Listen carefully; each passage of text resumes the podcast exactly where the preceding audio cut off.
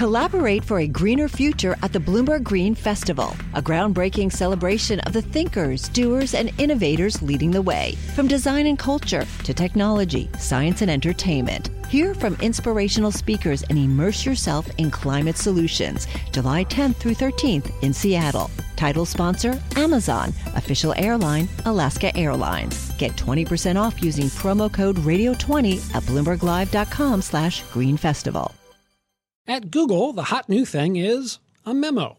It was written by a software engineer at the company, and it blasts Google's efforts to increase the number of women and minorities working there. The memo says women are underrepresented not because of sexism, but because of inherent biological and psychological differences between the genders. And it criticizes Google for creating a quote, ideological echo, echo chamber that discriminates against conservative viewpoints. The memo came to light over the weekend and drew a forceful response from Google's new new vice president for diversity, Danielle Brown. She said the memo, quote, advanced incorrect assumptions about gender. With me to talk about the memo and its implications for Google is Mark Bergen. He is Bloomberg News' reporter covering Google from our San Francisco bureau. Mark, thanks for joining us. What do we yep, know about what do you what, what do we know about who wrote this memo and how it became public? Uh, yeah, so at this point we know it's a it's a senior it's an engineer. Um, I think there were initial reports that he was a senior engineer. From what I from what I can tell um, in my reporting, it's it's not a very high-ranking executive. Uh, it's been at the company f- uh, for not a very long time. Um, this is this memo was made in you know in, in one of the internal uh, messaging boards at Google. Uh, it seemed to pick up a, lot of speed this weekend. Uh, as you can see, some of the outcries from the staff. There was a fair amount of people inside Google who uh, vehemently disagreed with the, the memo and its contents. Um, and it's you know, this is a place where at Google a lot of they have very heated internal discussions, and, and some of them tend to peter out. There were a lot of employees that tweeted about it publicly, and I think that's how it initially tipped off reporters. Um, that and then eventually the memo became public on Saturday. And, and, what specifically? Tell us a little more about the content of it. What specifically does it criticize Google for? Right. I mean, the, the title is Google's ideological echo chamber.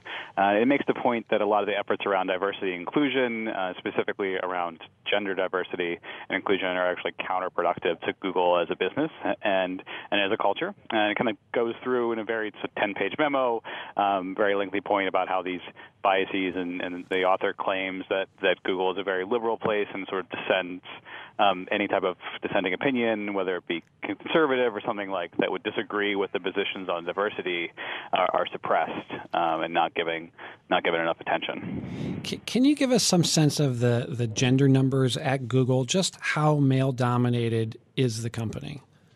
Uh, so overall, and they said 69% are men. Uh, are their latest figures. Sorry, 69%? 69% are men, yep, and 31% are women. Um, but the important part is in the tech team, um, the tech employees, it's, it's much more heavily skewed. It's 80% men. Uh, so the company, like a lot of tech companies, has a, a very difficult time in, in changing that ratio, even though they've, uh, for years now, they've talked about their efforts to, to improve diversity internally. Yeah, just uh, what are some of the steps Google has been taking? How how hard have they been working to to try to change those numbers? Right. I mean, it's really hard to, to tell uh, from the outset. They don't typically disclose that. Um, they, they've started a program called it unconscious bias training, and that was one of the, the programs that was called out in the memo. Um, the author said that program is um, unnecessary and, and, sort of counterproductive. Um, Google is now facing, you know, comes at a sensitive time for the company. They're, they're facing a Department of, of Labor lawsuit uh, about their the, the gap in the gender pay. Um, Google has argued that that uh, lawsuit is inaccurate, that, that women are not paid any differently than men, uh, but they've not been willing to disclose the, the data to show that. So these are rather politically polarized times uh, mm-hmm. that we live in. Is there a risk for Google? Um, this memo characterizes them as being uh, very rigidly liberal. Um, is there a risk for Google if it comes to be perceived that way, uh, as the writer claims? Yeah, I think so. I mean, I, I know the company, like a lot of tech companies, is is very sensitive right now under the current administration. Uh, everyone's sort of worried about I mean, the potential to be singled out in one tweet. Um, President Trump has really been willing to go after Jeff Bezos and Amazon, uh, and there's some concern that that, that attacks could also affect uh, some antitrust policy. Google has clearly been uh, faced you know years and years of, of antitrust difficulties in Europe. Um, there is there are some some forces in Washington D.C. that are hoping that, that perhaps with the new administration they can uh, bring up some of the, the other antitrust charges against Google, and, and the idea that they're the sort of this bastion of liberalism and that conservatives inside the company um, are being alienated is is probably something that might um, have some support in, in certain corners of DC. And, and, last thing for you, about how about sort of the risk in the other direction? Is there is there um, you know from, from, what we've learned from the reaction within Google from from in particular women who work there? Is there is a risk that that this sort of memo will uh, actually make it harder for Google to attract women to to work at the company? Yeah, we know we a couple months ago we reported on this. There was an internal um, email listserv called Yes at Google uh, that was started by employees, um, and it was around the same time as the, a lot of the sexual harassment charges at Uber and tech companies. And, and this whole point was to say, you know, these things uh, like this this harassment, um, these sort of these biases against women and people of color happen at Google.